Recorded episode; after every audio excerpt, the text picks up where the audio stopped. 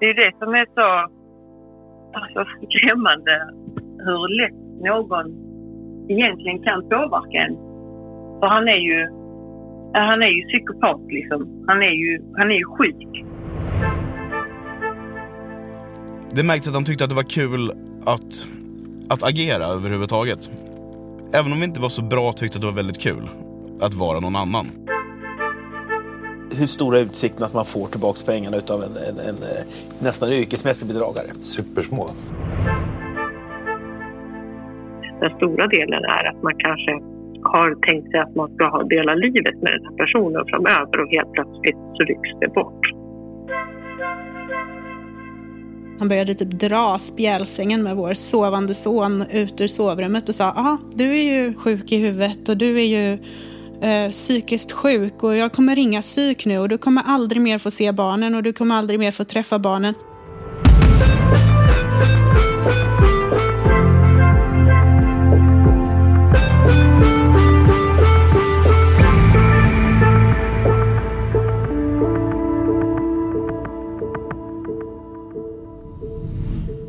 Följer oss har tidigare stiftat bekantskap med Tinderbedragaren som gick under aliaset Jason. Och han har krossat inte bara kvinnliga hjärtan utan också kvinnliga ekonomier. Du lyssnar på del två av Sveriges värsta Tinderbedragare. En podmi dokumentär av mig, Matilda Blom. Nu har ju faktiskt en dom kommit mot den här mannen. Jag tänkte att du ska få redogöra lite för det. Det här är ett klipp från Expressen TV från 2017.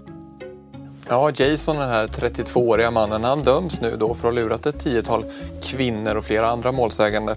Han fälls för eh, flera fall av bedrägerier, ID-kapning och grova stölder faktiskt. Det rör sig om väldiga belopp i vissa fall. Och han döms till ett, års fäng ett år och fyra månaders fängelse. Det här är inte första gången Jason döms för den här typen av brott. Första gången han blev dömd så var han 19 år gammal och har sedan dess inte slutat att bedra människor på både känslor och pengar. Hur stora är utsikterna att man får tillbaka pengarna utav en, en, en eh, nästan yrkesmässig bedragare? Supersmå. Eh, alltså, det ska ju vara då att man, att man hittar pengar som man kan ta i beslag hos honom eller kvarstad att han äger någonting. Så annars kan man ju säga det tråkiga är ju att normalt så får ju folk inte tillbaka sina pengar. Det, då måste man ha. Nej, det är faktiskt ingen av dem jag har pratat med som fått tillbaka ens en bråkdel av sina pengar. Tjejer vars sparkonton blivit tömda, smycken blivit stulna och sist men inte minst blivit lämnade med en känsla av att någon klampat in i deras liv, ljugit och stulit och sen bara försvunnit. De lämnas själva kvar och nästan alla ställer sig samma fråga. Vem var den där personen egentligen? Och om allt bara var en fasad eller skådespeleri, vem är det som gömmer sig där bakom? Jag åker till Jasons hemstad. En timmes tågresa från Stockholm. Jag har hört av mig till flera av hans gamla klasskompisar och även till hans familj. Jag får först inga svar av någon, men till slut får jag ett svar. Nej, alltså han var eh, lång för sin ålder även då. Lite gänglig. Eh, skrattade mycket och ganska flamsig. Det här är Ludvig. Han är en gammal klasskompis till Jason och de har känt varandra sedan de var 13 år gamla. Han om någon borde ju verkligen veta vem den riktige Jason är. Det är svårt att föreställa sig Jason som barn. Ludvig minns tydligt. Han ville vara alla till lag, så ganska glad och trevlig prick. Ludvig berättar också något som får mig att stanna upp en stund. Vi gick ju teater tillsammans, så vi började ju eh, efter det, så vi gick ju tre år på gymnasiet tillsammans. Det känns ju som det ultimata fritidsintresset för en bedragare. Att spela teater. Och de flesta tjejerna har också beskrivit det som Jason håller på med som just skådespeleri. Var han bra på att spela teater? Alltså han hade ganska lätt att ingå i, i en roll sådär. Och någonstans...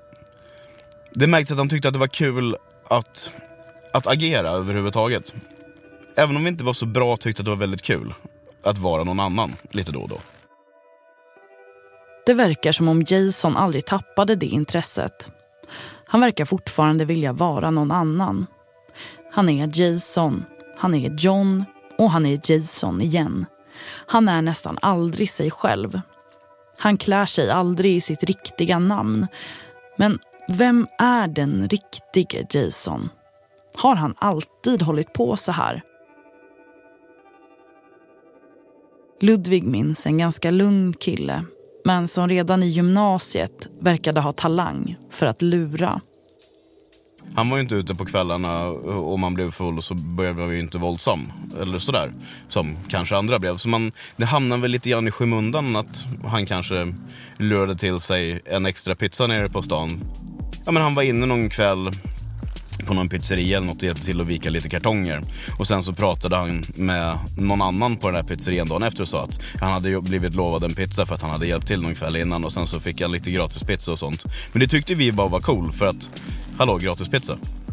Det var inte bara pizzabagarna som Jason var bra på att prata med. Det verkade som att han kunde charma nästan vem som helst. Jag ska inte säga att man var avundsjuk på honom men han var ju, alltså, han var ju bra på att få tjejer, tjejer i säng och sånt också. Ehm, och han hade ju alltid någon eller några flickvänner. Så, så, kanske en eller två samtidigt. Alltså, det tänkte inte vi att det var så jävla konstigt. För man själv eh, var ju lite promiskuös också för den delen. Man var ju inte... Man var ju liksom ung. ung, och, ung och dum. I början hade Jason flickvännerna nära. Men i takt med att de byts ut märker Ludvig hur han börjar bli ihop med tjejer som bor längre och längre bort. Ludvig och resten av gänget har aldrig någon kontakt med Jasons flickvänner.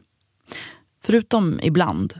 Någon gång ibland så blev det några rabalder med någon flickvän det hade, liksom, det hade försvunnit någonting eller och sen så var det liksom inte med med det utan då Sen tänkte man inte så mycket mer på det och sen fortsatte man liksom vara dum tonåring och hänga ute på krogen och göra saker som man gör precis när man slutar gymnasiet.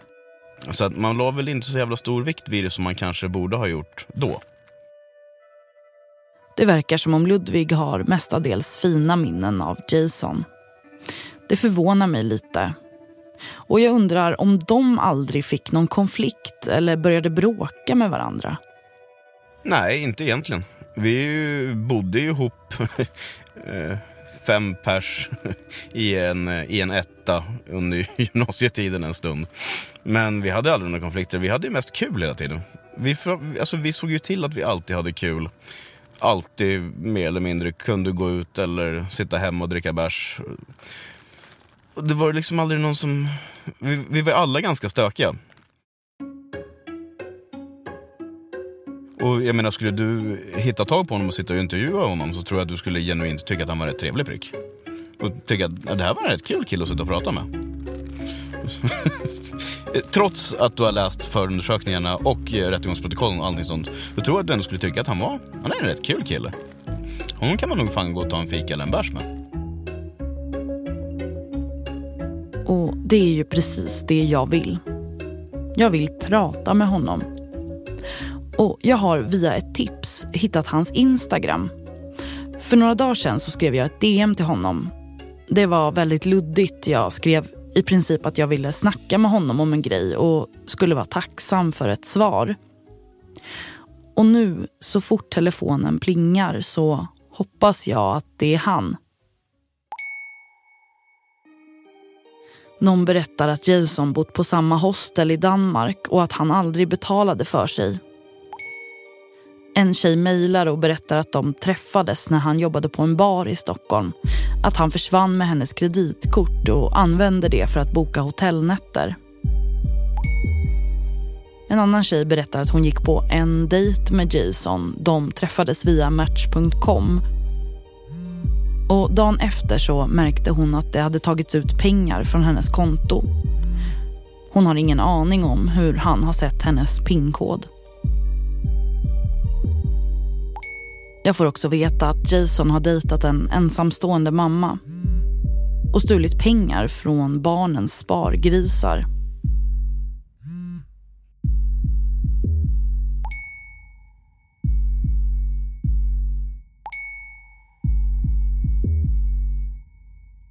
Den människan som jag hade fått lära känna, sa han, var den människan som han faktiskt ville vara. Minns ni Alex? Som lärde känna Jason i Helsingborg 2021. Hon som fortfarande ville ha kontakt med Jason trots att hon fått reda på att han ljugit om sin identitet. Jag ville hjälpa han och för han ville så gärna bevisa för alla i Helsingborg vem han egentligen var. Den han har visat liksom när han var här. Och då kände jag att jag ville hjälpa honom med det. För att jag ville inte bli av med honom i mitt liv. Hon läser blogginlägget. Det där som varnar för Jason. Alla hundratals vittnesmål i kommentarsfältet av personer som blivit lurade av honom. Hur mycket jag än läste så var det fortfarande, fan det här är, nej men alla kan förändras. Så jag ville ju bara, jag ville egentligen bara tro på honom. Fanns det en minimal chans att det skulle kunna bli bra så ville jag ju tro på den liksom.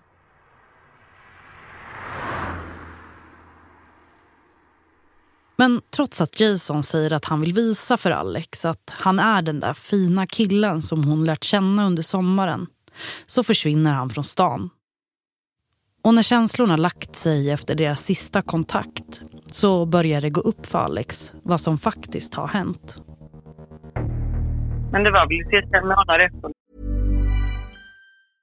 Want flexibility? Take yoga. Want flexibility with your health insurance? Check out United Healthcare Insurance Plans. Underwritten by Golden Rule Insurance Company, they offer flexible, budget friendly medical, dental, and vision coverage that may be right for you. More at uh1.com. Say hello to a new era of mental health care. Cerebral is here to help you achieve your mental wellness goals with professional therapy and medication management support. 100% online. You'll experience the all new Cerebral Way, an innovative approach to mental wellness designed around you. You'll get a personalized treatment plan from a therapist, prescriber, or both in a safe and judgment free space.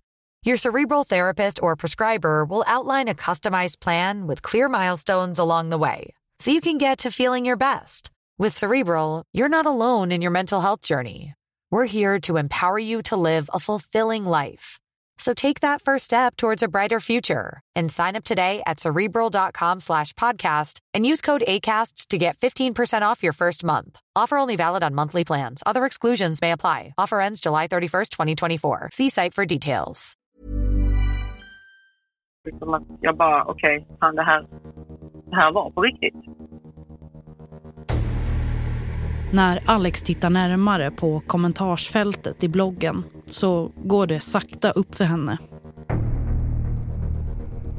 Allt det som står där är allt det han berättar för mig. Ungefär. Um, han berättar ju inte någonting som inte stod där.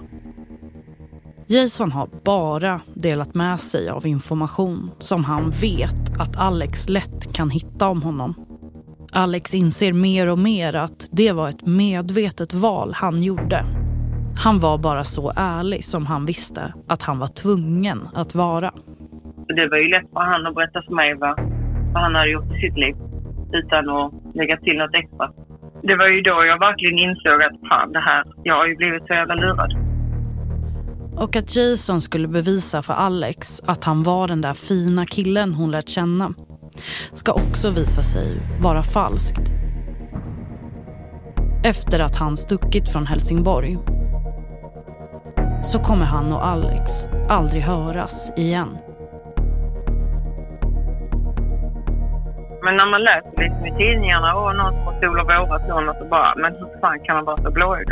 Hur fan kan man vara det? Och så är man det ändå själv liksom.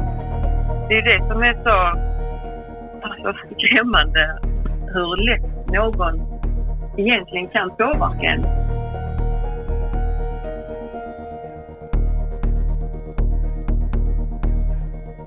För han är ju, han är ju psykopat liksom. Han är ju, han är ju sjuk.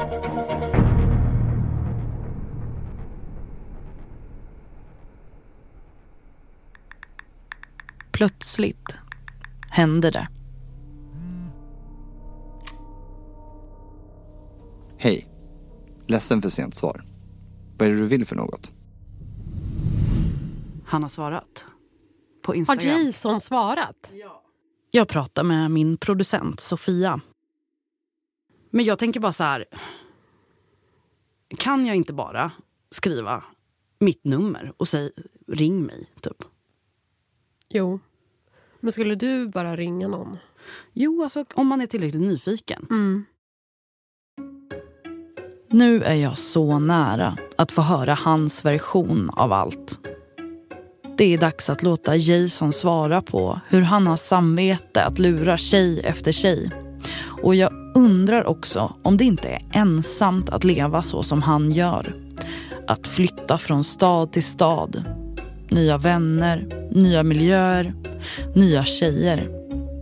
Att vara på ständig flykt från inkasso och kronofogden. Jag skriver bara att jag har någonting jag vill prata med honom om. Det är lite svårt att förklara i text. Jag skriver mitt telefonnummer och ber honom ringa mig.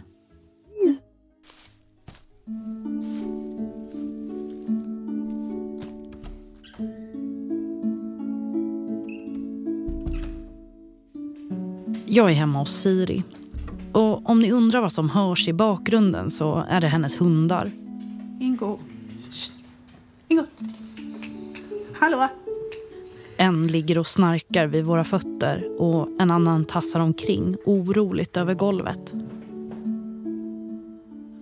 Nu ska vi gå igenom en ganska invecklad relationshistoria som utspelar sig under många år. Så försök hänga med här. Året är 2006 och Siri är 21 år gammal. Fram tills nu så har hon varit mest fokuserad på att ta hand om sina föräldrar som gått igenom en jobbig skilsmässa. Samtidigt som hon gått på ett krävande gymnasie. Så jag hade skött mig väldigt bra. Jag var en väldigt lugn tonåring. Liksom. Men jag hade inte hunnit tänka på mig själv överhuvudtaget och vad jag ville. Men nu är hon alltså vuxen, 21 år gammal och ska börja fokusera på sig själv och vad hon vill göra. Men den här sommaren, sommaren 2006, så händer något som kommer att förändra henne. Jag var väldigt eh, naiv kanske man kan säga. För jag hade bara träffat trevliga människor eh, i mitt liv ändå, mer eller mindre. Eh, så mm, då var jag med om en våldtäkt och det blev ju en väldigt en väldig chock och jag försökte liksom bara komma till rätta med tankarna och rätta ut liksom vad som hade hänt och varför. När Siri bestämmer sig för att anmäla så blir det inte alls som hon har tänkt sig. Mm. Eh, då blev det så att alltså polisen tog ju inte alls det på allvar. Utan mitt samtal med polisen det var ju liksom som ännu värre än själva händelsen.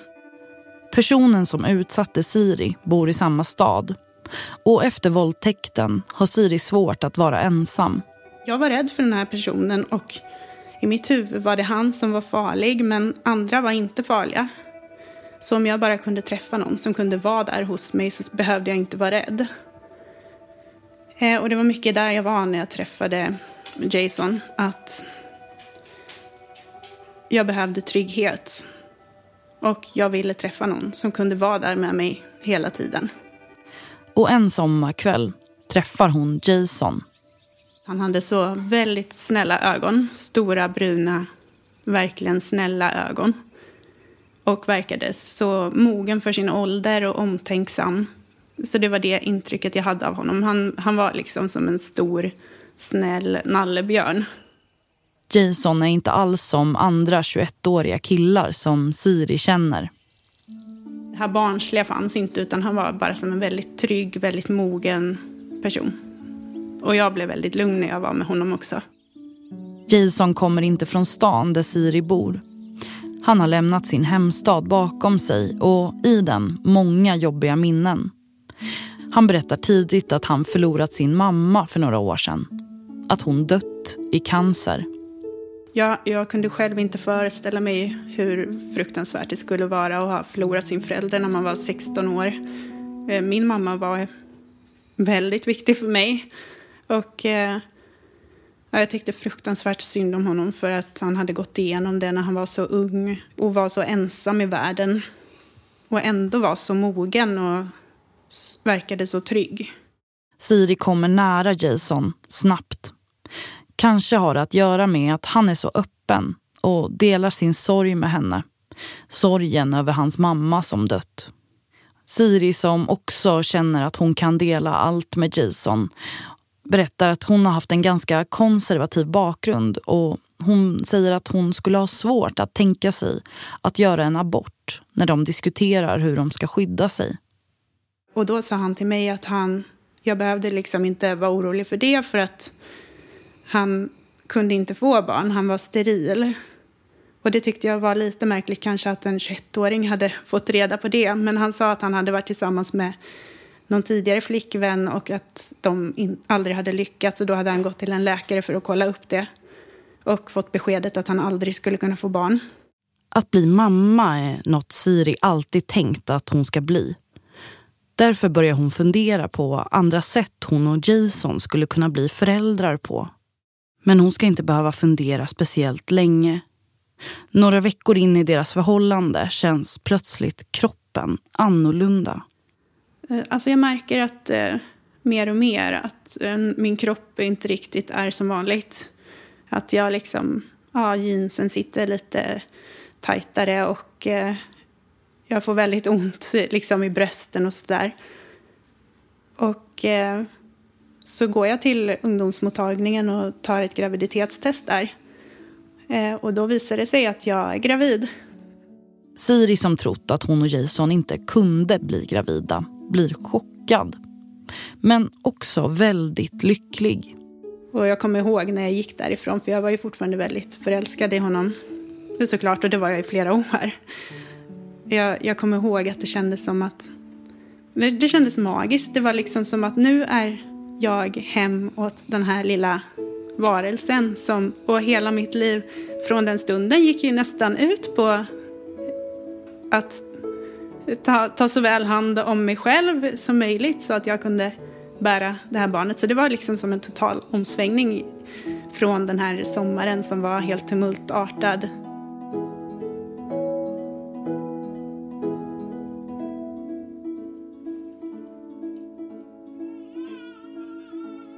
Nio månader senare så föds Siris och Jasons son.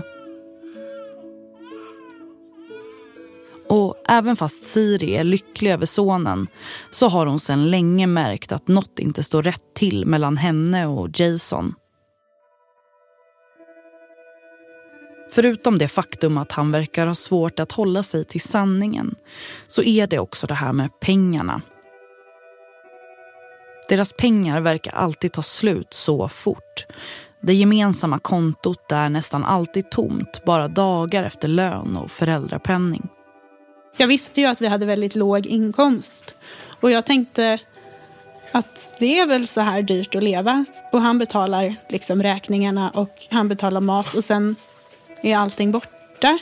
Men jag började göra så att allting som jag visste att vi var tvungna att ha och alla basvaror och sånt eh, köpte jag liksom så fort pengarna kom. Så att jag visste att okej, okay, nu har vi i alla fall knäckebröd och pasta och barnmat och blöjor och våtservetter och sånt.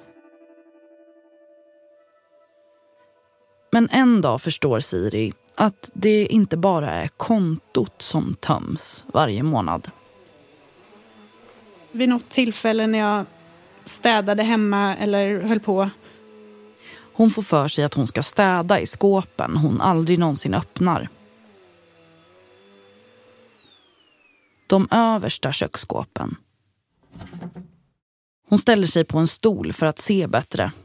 Så såg jag en jätte, jättetjock bunt, kanske en decimeter hög med massa räkningar som inte hade betalts. Hon tar ut högen med räkningar och bläddrar bland dem.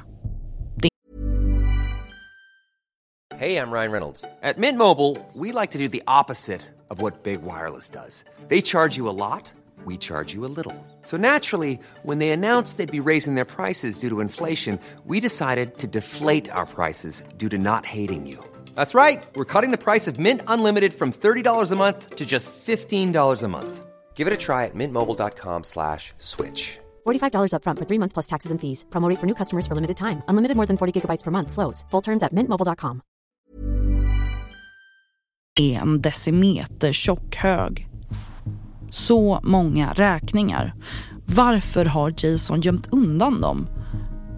Hon tittar på namnet i adressfältet på varje brev.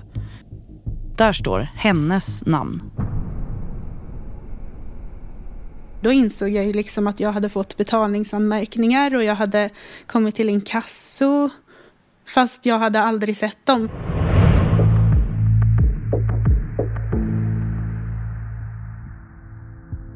Jag vet liksom inte om mitt möte med Siri gör mig mer nyfiken på Jason eller mer rädd för den typen av person som han verkar vara. På ett sätt förmänskligar det här honom. Han är inte bara ett spöke på Tinder. Han har ändå levt i flera år med en annan person. De har barn tillsammans. Det är hela tiden en balansgång mellan frågorna om det går att veta vem Jason egentligen är. Och om han väl svarar på mitt meddelande som jag skickat på Instagram kommer jag att kunna få några vettiga svar. Hur som helst går jag fortfarande och sneglar på min telefon och hoppas på att han ska svara. Men dagarna går och Jason svarar inte. Han skulle ju också kunna vara jätteparanoid Mm. med tanke på hur många som så har lackat ur på honom. Mm, och många som är ute efter honom. Ja. Så att jag tänker, här är mitt utkast. Okej. Ska jag läsa det? Ja.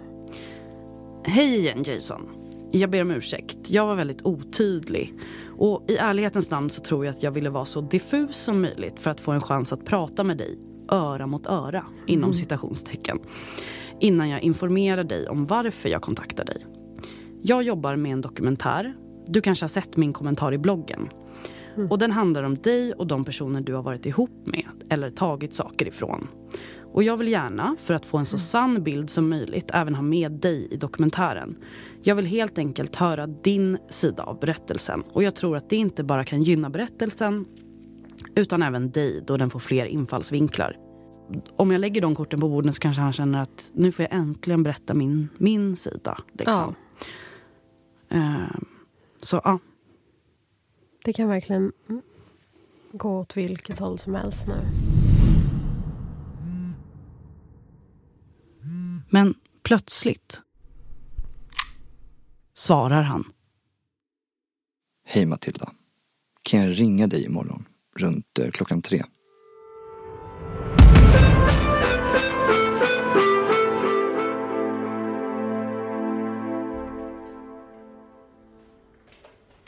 Alltså allt det här var ju adresserat till mig. Siri fortsätter berätta för mig om sina år tillsammans med Jason. Fast jag hade aldrig sett dem för att han hade ju varit där varje gång posten kom och gömt undan allting. Hon har nästan ett år efter att deras son fötts fått reda på att hon har fått massor med brev, obetalda räkningar och att någon har tagit ett lån i hennes namn. Jag försökte ju liksom bara då betala allting. Men, men så länge jag var tillsammans med honom, jag tror att under hela tiden jag var tillsammans med honom så hade jag liksom aldrig tillräckligt med pengar. För alla pengar försvann hela tiden. Siri har sedan länge förlikat sig med tanken på att Jason verkar ha både ekonomiska besvär och svårt att hålla sig till sanningen. Men hon är kär i honom och hon tänker ofta att han inte haft det så lätt. Jason är ofta ledsen över sin mamma som dött några år tidigare. Jasons sorg blir extra tydlig när Siri konfronterar honom med saker. Till exempel när hon frågar honom varför han har gömt undan de där obetalda räkningarna. Så började han hyperventilera eller sätta huvudet i händerna på något sätt som gjorde att jag liksom fattade att okej, nu mår han jättedåligt. Nu måste jag liksom backa lite. Då tänkte jag liksom att, ja men stackarn, det här är ju bara världsliga saker, det här är ju bara pengar. Pengar liksom inte viktigt jämfört med människor. Siri ser ett mönster. Varje gång hon ställer Jason mot väggen så bryter han ihop. Eller det ser ut som det i alla fall. Hon tycker sig aldrig se några tårar. Vad håller Jason på med egentligen? Det här stämmer inte. Han kan inte bli ledsen för att hans mamma har dött varje gång jag tar upp någonting om en räkning. Det har inte med vartannat att göra. Siri har känt Jason i över ett års tid. Deras son kryper omkring på golvet i lägenheten. Trots allt märkligt som händer runt Jason är Siri fortfarande kär i honom. Siri har en bunt obetalda räkningar. Var tar pengarna vägen? Det är en för henne helt okänd kvinna som ringer. En röst Siri aldrig hört förut. Som sa att ja, jag är din svärmor. Eller jag är din sons farmor.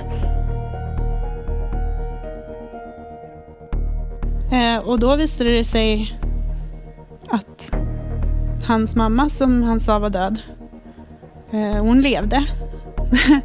Så det blir ju också en sån här, vad är det som pågår?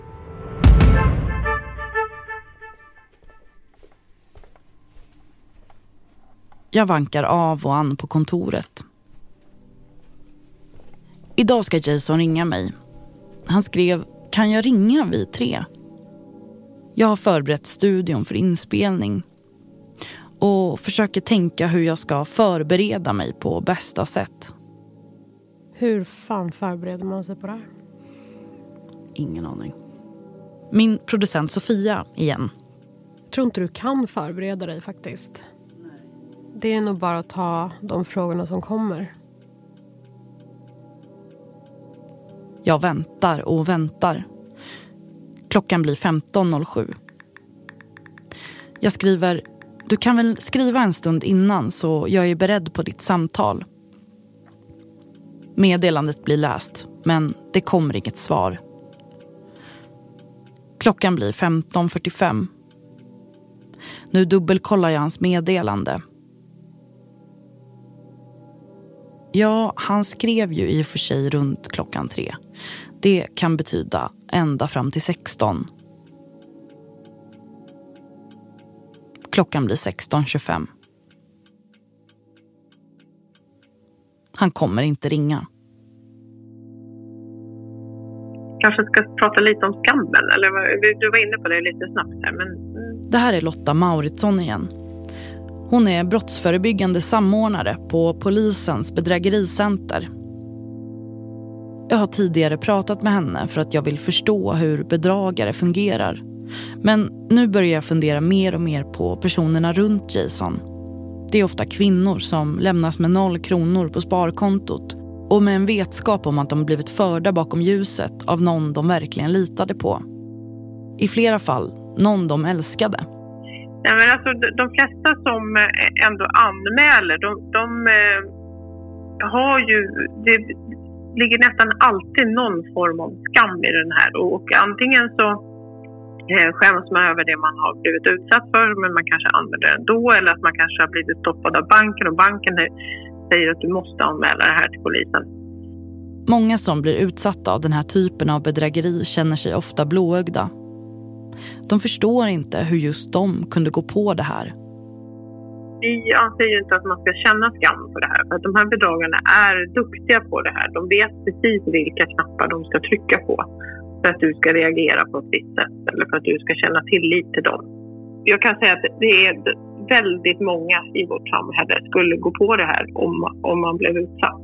Så att man ska inte känna skam att man är dum eller korkad eller vad det nu är man får för sig att man är. I många fall tar det också lång tid för offren att förstå vad de blivit utsatta för. Man blir ju bedragen i, på, i två dimensioner. Liksom. Dels är det pengarna. Eh, och I det här fallet så kanske det är den lilla delen. Den stora delen är att man kanske har tänkt sig att man ska dela livet med den här personen framöver och helt plötsligt så rycks det bort.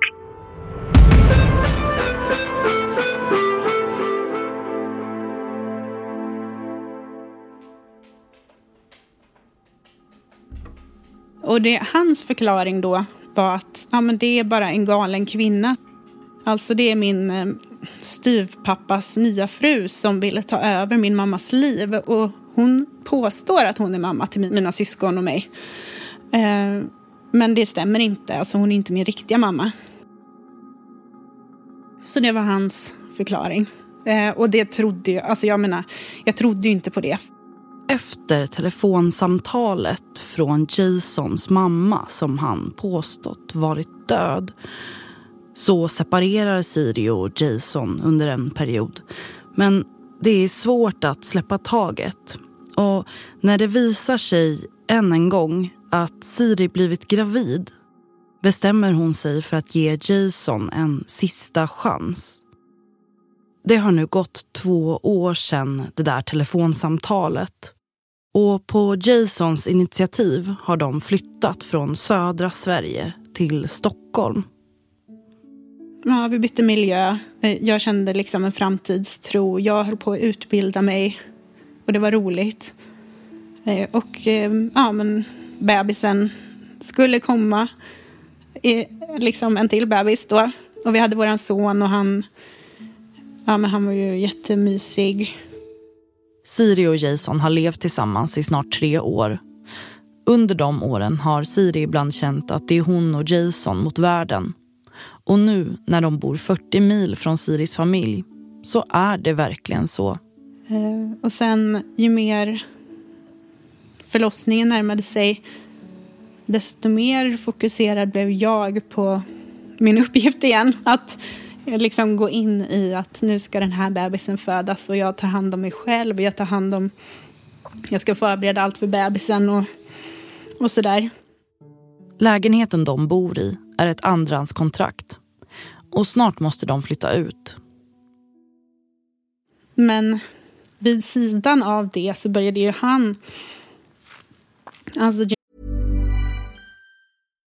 Subtle results, still you, but with fewer lines. Botox Cosmetic, botulinum toxin A, is a prescription medicine used to temporarily make moderate to severe frown lines, crow's feet, and forehead lines look better in adults. Effects of Botox Cosmetic may spread hours to weeks after injection, causing serious symptoms. Alert your doctor right away as difficulty swallowing, speaking, breathing, eye problems, or muscle weakness may be a sign of a life threatening condition. Patients with these conditions before injection are at highest risk. Don't receive Botox Cosmetic if you have a skin infection. Side effects may include allergic reactions, injection site pain, headache, eyebrow and eyelid drooping, and eyelid swelling. Allergic reactions can include rash, welts, asthma symptoms, and dizziness. Tell your doctor about medical history, muscle or nerve conditions, including ALS or Lou Gehrig's disease, myasthenia gravis, or Lambert-Eaton syndrome and medications, including botulinum toxins, as these may increase the risk of serious side effects. For full safety information, visit BotoxCosmetic.com or call 877-351-0300. See for yourself at BotoxCosmetic.com.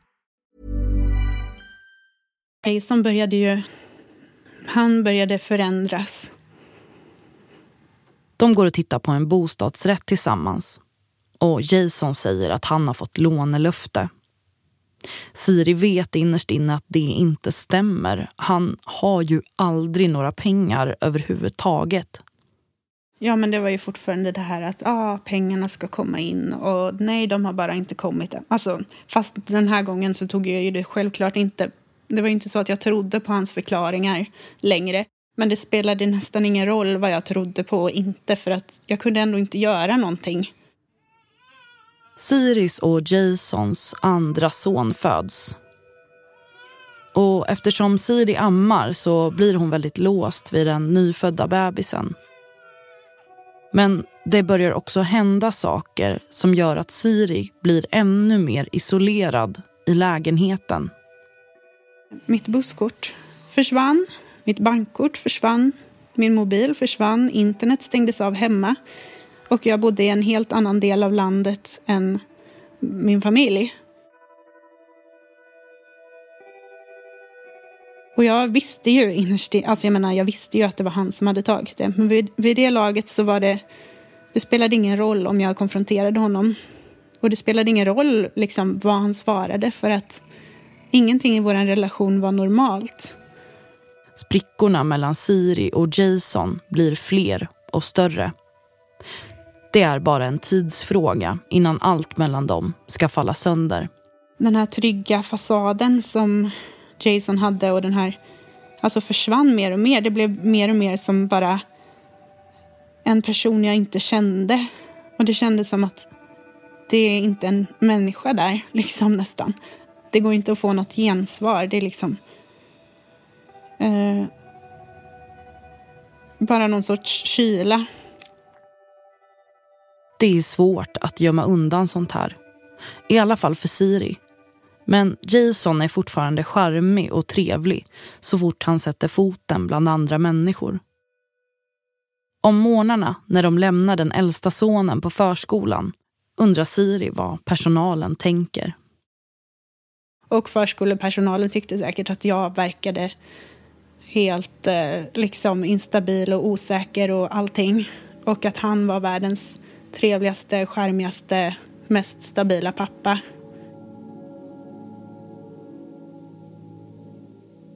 På ytan ser Siris och Jasons förhållande ganska normalt ut. Men det som utspelar sig innanför väggarna på lägenheten är något helt annat. Siri börjar bli rädd för Jason när hon ser hur han förändras. Samtidigt är hon helt isolerad i en stad där hon inte känner någon med en liten son och en nyfödd bebis. Alltså jag kommer ihåg att jag grät och skrek ibland på kvällarna och bara grät och, och liksom sa hur, hur kan du göra så här liksom, mot mig? Och, eh, och så sa han, och så kommer jag ihåg att han började typ dra spjälsängen med vår sovande son ut ur sovrummet och sa, ja du är ju sjuk i huvudet och du är ju eh, psykiskt sjuk och jag kommer ringa psyk nu och du kommer aldrig mer få se barnen och du kommer aldrig mer få träffa barnen. Eh, och det var liksom min mardröm. Så att jag, då lugnade jag liksom ner mig för jag ville inte att han skulle släppa iväg med våran son eller ja, min bebis som var hela min, eller liksom de, de två var hela min värld. Eh, och jag tänkte, jag frågasatte mig själv, jag tänkte är det jag som håller på att bli schizofren eller håller jag på att liksom tappa verklighets... Alltså just eftersom man kan bli paranoid. Man kan bli paranoid eh, om man får vissa psykiska åkommor. Och jag trodde att det var det som höll... Eller jag trodde inte, men jag trodde stundtals att det kunde vara det som höll på att hända med mig. Att jag bara inbillade mig att han liksom ljög om de här sakerna. Att min hjärna liksom spelade mig spratt. Och det var ju bara han och jag hela tiden. Jag, alltså han hade ju tagit min telefon så jag kunde ju inte, jag hade liksom egentligen ingen kontakt med omvärlden för jag hade en helt eh, nyfödd bebis också. Siri är helt säker på att Jason ljugit om att han fått lånelöfte. Och hon är rädd för vad han ska göra när han inte kan ljuga mer. Utflyttningsdagen närmar sig och hon vet att de inte har någonstans att ta vägen. Den helgen som vi lämnar, då har min pappa och min bror, jag tror att de är väldigt oroliga för att de inte har kunnat få tag på mig. Så de åker upp och hälsar på. Siri har inte kunnat höra av sig till någon under den senaste tiden. Och deras internet har varit avstängt. Hon har varit isolerad från släkt och vänner. Och nu står plötsligt hennes bror och pappa i dörröppningen. Då är de hos oss över helgen och jag försöker liksom hålla god min och låtsas att allt är bra och sådär. Men på söndagen, när de ska åka igen, går det inte att hålla god min längre. Okej, okay, det är liksom nu eller aldrig. Så när han är ute, ja, han är väl ute kanske och gör något ärende eller så, så säger jag till pappa att kan inte vi få följa med eh, dig? Eh, för att det här är en fruktansvärd situation, vi måste komma härifrån. Eh, och då sa pappa så här att ja, men jag kan ju komma tillbaka nästa vecka och då kan jag ta med bilen och ta med ett släp. Siri tänker på Jason som blivit kallare och kallare de senaste månaderna. Hennes rädsla har växt i takt med hans kyla. Hon har varit helt isolerad från vänner och familj de senaste månaderna. Och nu när hennes pappa och bror kommit så ser Siri det som sin sista utväg. Och då sa jag till honom att nej, om vi ska åka då måste vi åka liksom nu innan ni åker för att om han vet att vi ska åka om en vecka då vet jag inte vad han gör. Då vet jag inte liksom om vi överlever den här veckan.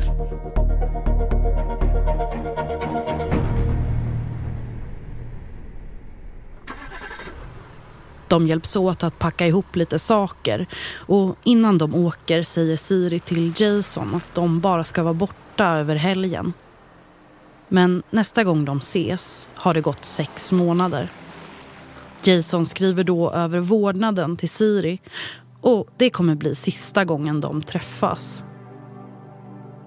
Som så många gånger förut försvinner Jason ur någons liv. Men den här gången har han också lämnat två barn efter sig. Är de lika sin pappa på något sätt, barnen? Den äldsta har väldigt tjockt hår, vilket han också har fått av eh, Jason då. Och eh, han har typ samma ögonform och det är liksom vissa, vissa drag sådär. Men det är liksom som att...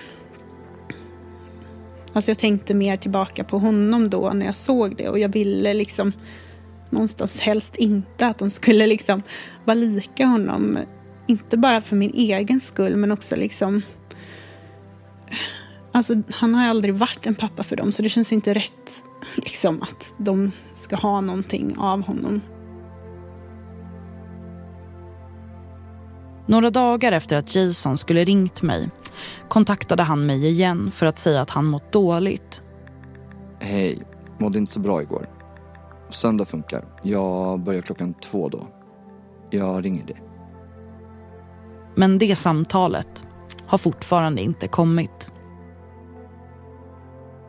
Pengarna han lurat till sig, stulit och lånat från sina offer kommer kanske aldrig betalas tillbaka. Vi kan ju bara konstatera att för bedrägerier så är man ju ganska skyddslös eh, rent generellt. Lotta Mauritsson från polisen. Det är ingen, eh, ingen brottsofferfond som går in och kan ersätta någon som har blivit av med pengar i ett bedrägeri. Det finns ingen försäkring som täcker för bedrägeri. Så att här, är, här är man ju ganska skyddslös och därför är det ju extra viktigt att man också är extra försiktig så att man inte blir bedragen. Men eh, vi, kan ju, vi ser ju att det, det finns inget skyddsnät här överhuvudtaget. Jag undrar om jag kommit nära svaret på någon av mina frågor. Vad kommer krävas för att han ska sluta?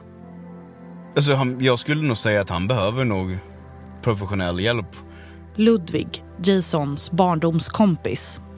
Och jag tror absolut inte att det hjälper om man hamnar i fängelse en, två, tre eller fyra gånger till. För jag, jag tror liksom inte att det hjälper. De är, alltså det, de är bedragare i, i den meningen att de kommer inte sluta av sig självt. Och de kommer tyvärr inte sluta heller bara för att de blir satta i fängelse i några månader. Utan det kommer krävas någonting helt annat. Eh, de är vad vi skulle kunna säga notoriska bedragare. Jag har i alla fall fått en sak väldigt klart för mig. Och det är att det är svårt att förstå för de som drabbats hur en människa som var så förstående, fin, varm och trygg inte funnits på riktigt. Den här människan som jag trodde fanns, den finns inte. Alltså det är som att någon har dött för att han var så verklig. Eh, fast ändå har han inte dött så jag kan inte sörja honom. Alltså det är inte som att åh, det här var en fin person som fanns. Alltså det blir liksom verkligen eh, konstigt för hjärnan. För hade han varit en fin person som hade dött då hade det ju varit en fruktansvärd sorg. Men man hade ändå vetat vad som hade hänt. Men nu var det ju en person som, för mig hade han varit så verklig som om han existerade. Men han existerade aldrig.